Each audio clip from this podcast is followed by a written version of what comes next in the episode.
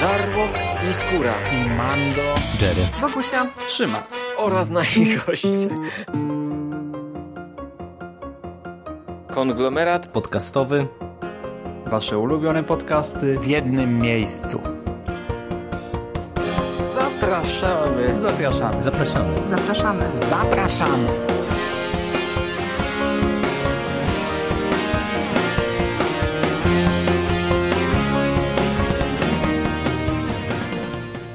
Witam w konglomeracie podcastowym, czyli na platformie, która zbiera wszystkie Wasze ulubione podcasty w jednym miejscu. Wita się z Wami Bogusia. Cześć. Odzyskałam głos i postanowiłam nie marnować cennego czasu. Przygotowałam dla Was dzisiaj recenzję drugiego tomu cyklu autorstwa Josepha Delaney, y, cyklu powieści młodzieżowych zatytułowanych Kroniki Wardstone. Kiedy rok temu rozpoczynałam swoją podcastową przygodę i wybrałam Kroniki Wardstone jako jeden z tych cykli, y, który chciałabym zrecenzować dla Was tutaj na antenie konglomeratu podcastowego, to nie spodziewałam się, że omawianie tych wszystkich tomów tak bardzo rozciągnie się w czasie. Pomimo tego, iż jest to taki cykl, który bardzo mi się podoba i chciałabym powiedzieć o nim jak najszybciej, i jak najwięcej, i jak najbardziej pozytywnie, to jednak nie stanowi to recepty na sukces. W przeciągu ostatniego roku zaliczyłam przerwę w nagrywaniu, a później brałam udział w kilku innych projektach, które sprawiły, że jakoś tak ten Delaney zawsze odkładany był na później, na potem, na kiedy indziej.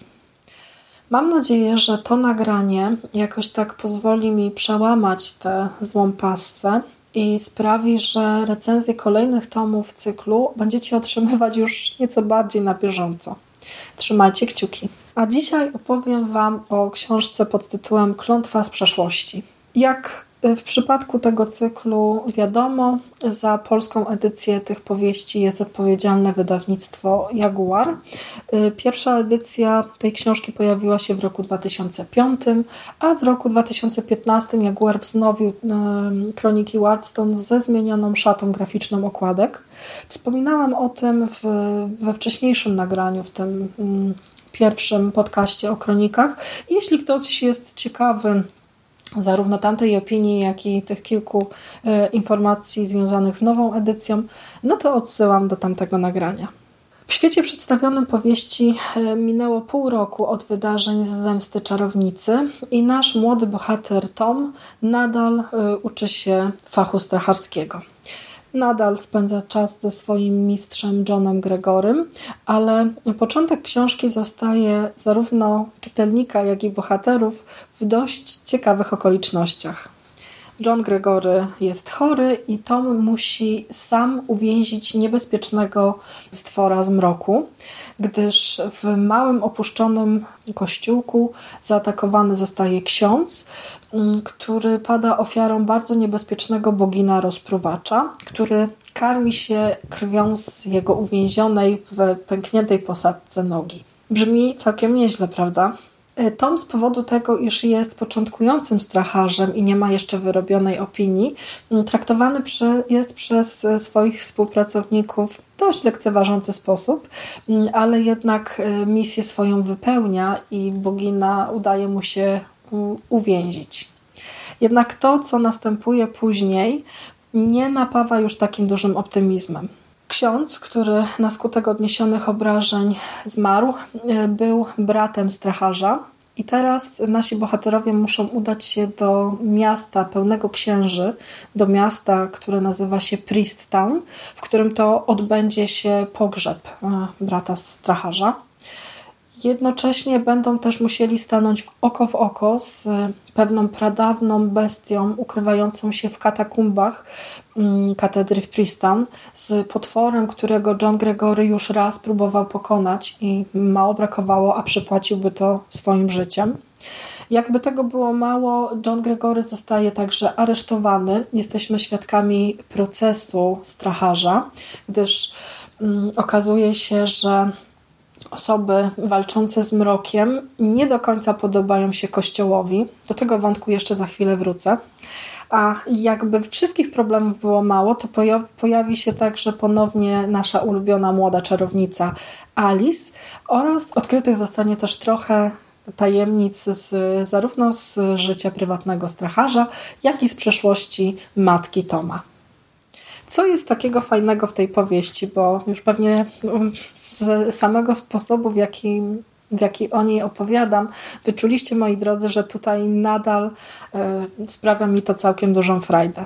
Otóż niewątpliwymi atutami drugiego tomu Kronik Wardstone jest e, nie tylko klimat, ale także fakt, że mam świadomość, że Delaney tę powieść bardzo dobrze przemyślał. Czytelnik ma dzięki mm, pierwszej odsłonie cyklu już jakieś gotowe fundamenty i jakieś gotowe elementy budujące całość tego świata przedstawionego. I Delaney o tym pamięta na tych fundamentach może tworzyć kolejną konstrukcję, kolejną opowieść, nie zaburzając przy tym odbioru cał, całej książki. Bo czytelnik zna zasady panujące w tym świecie, wie kim jest stracharz, wie kim jest Tom, wie czym oboje się zajmują i jak cały ten świat przedstawiony jest skonstruowany. Dzięki temu Delaney pomija zbyt nachalną ekspozycję i y, przypominanie na siłę wydarzeń z wcześniejszego tomu. One oczywiście się pojawiają, ale na zasadzie jakichś tam krótkich wtrąceń, które y, czytelnik przyjmuje tylko na zasadzie aha, tak było, idziemy dalej. Co wyróżnia klątwę z przeszłości, to fakt, że ta powieść jest nie tylko dość konkretnie przemyślana, ale także nieco bardziej dynamiczna od tomu pierwszego. Tutaj rzeczywiście dzieje się bardzo dużo zróżnicowanych momentów.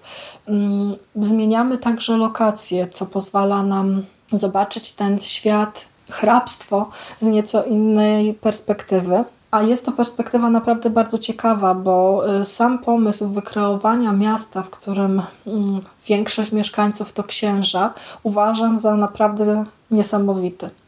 Tutaj y, Delaney stawia też bardzo dużo niejednoznacznych moralnie pytań, bo jak się okazuje, jest w tej książce kilka takich scen, które potrafią nie tylko dość konkretnie wstrząsnąć czytelnikiem, ale także skłonić do głębszych refleksji.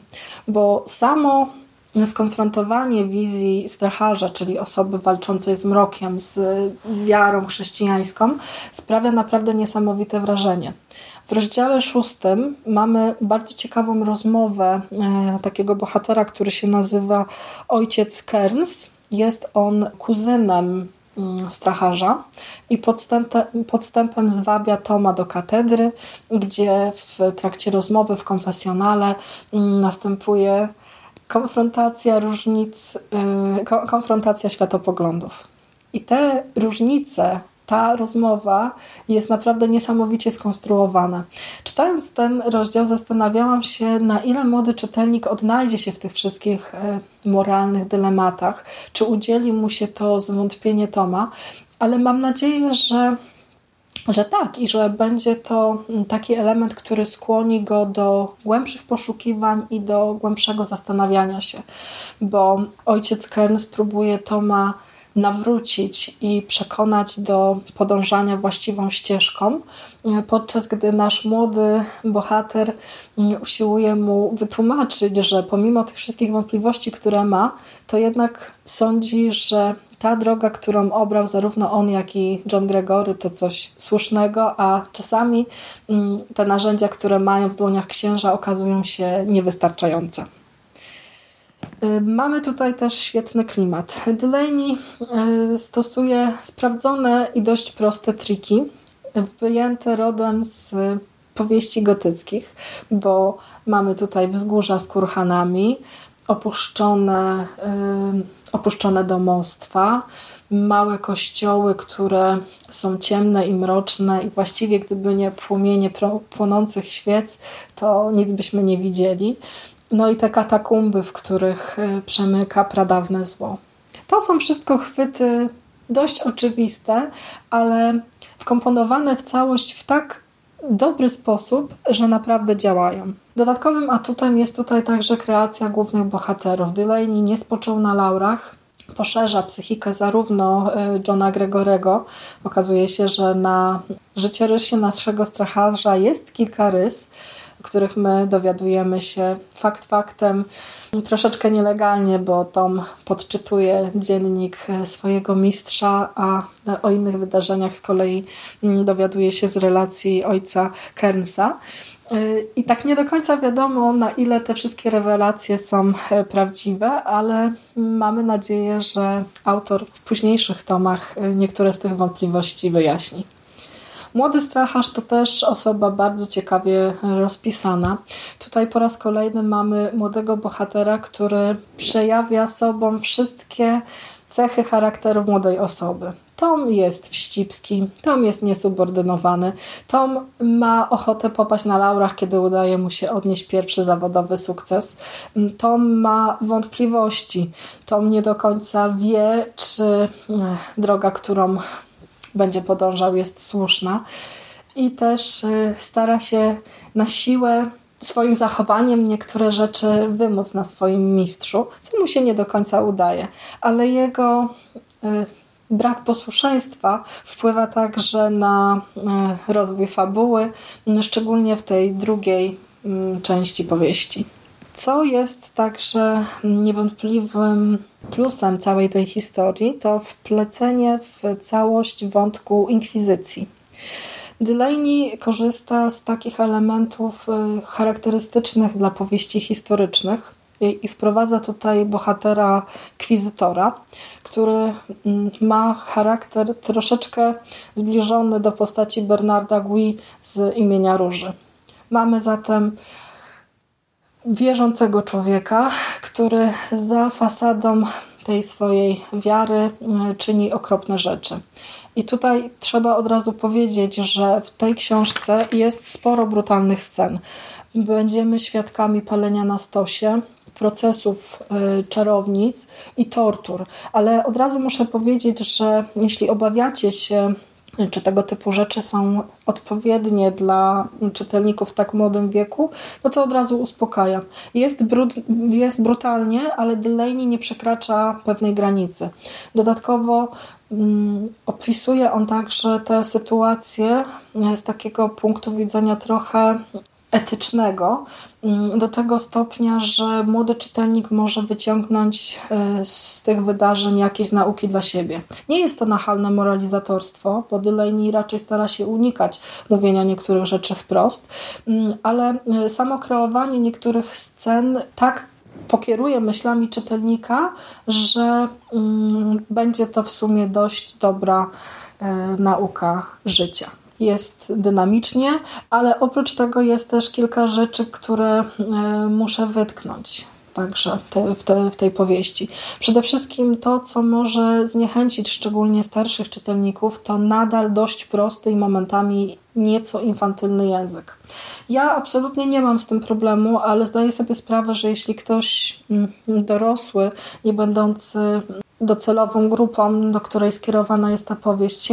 Jeśli ktoś taki sięgnie po tę książkę, to może mieć problem właśnie z tym, że ten język jest taki, mm, taki prosty, zdania są tak skonstruowane. Myślę, że to wszystko jest spowodowane oczywiście gatunkiem, z którym mamy tutaj do czynienia, czyli powieścią młodzieżową. Y, krótkie zdania wpływają na dynamikę całego utworu, a prosty język pozwala mieć y, pewność, że młody czytelnik zrozumie przesłanie i nie będzie miał problemu z y, odnalezieniem się w fabule.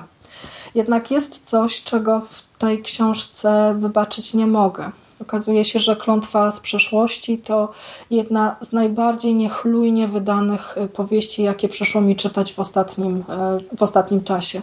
Mamy tutaj bardzo dużo błędów w druku, sporo błędów w składaniu tekstu, szczególnie jeśli chodzi o e, wprowadzanie dialogów. Muszę przyznać, że przez taką konstrukcję czasami gubiłam się i nie do końca wiedziałam, kto co mówi, w którym momencie.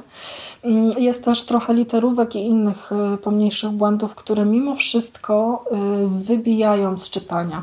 To nie jest taki duży problem, ale e, w przypadku kolejnej edycji już tej książki warto byłoby zadbać o to, żeby niektóre błędy jednak e, zniknęły, bo będzie się to przyjemnie czytało. Zastanawiam się, na ile mm, tego typu rzeczy są odczuwalne mm, przy przyswajaniu tej historii w formie audiobooka.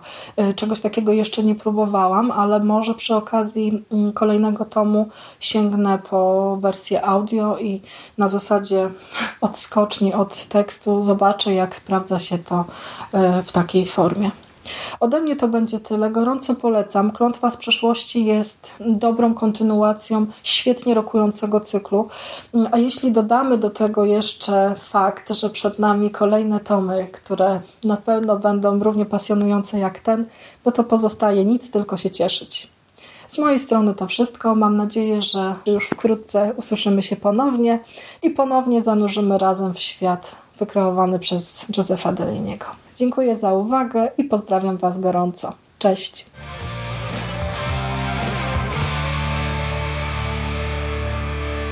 You finished? That's it, man. Game over, man. It's game over. What the fuck are we gonna do now? What are we gonna do? It's over. Nothing is over! Nothing! You just don't turn it off!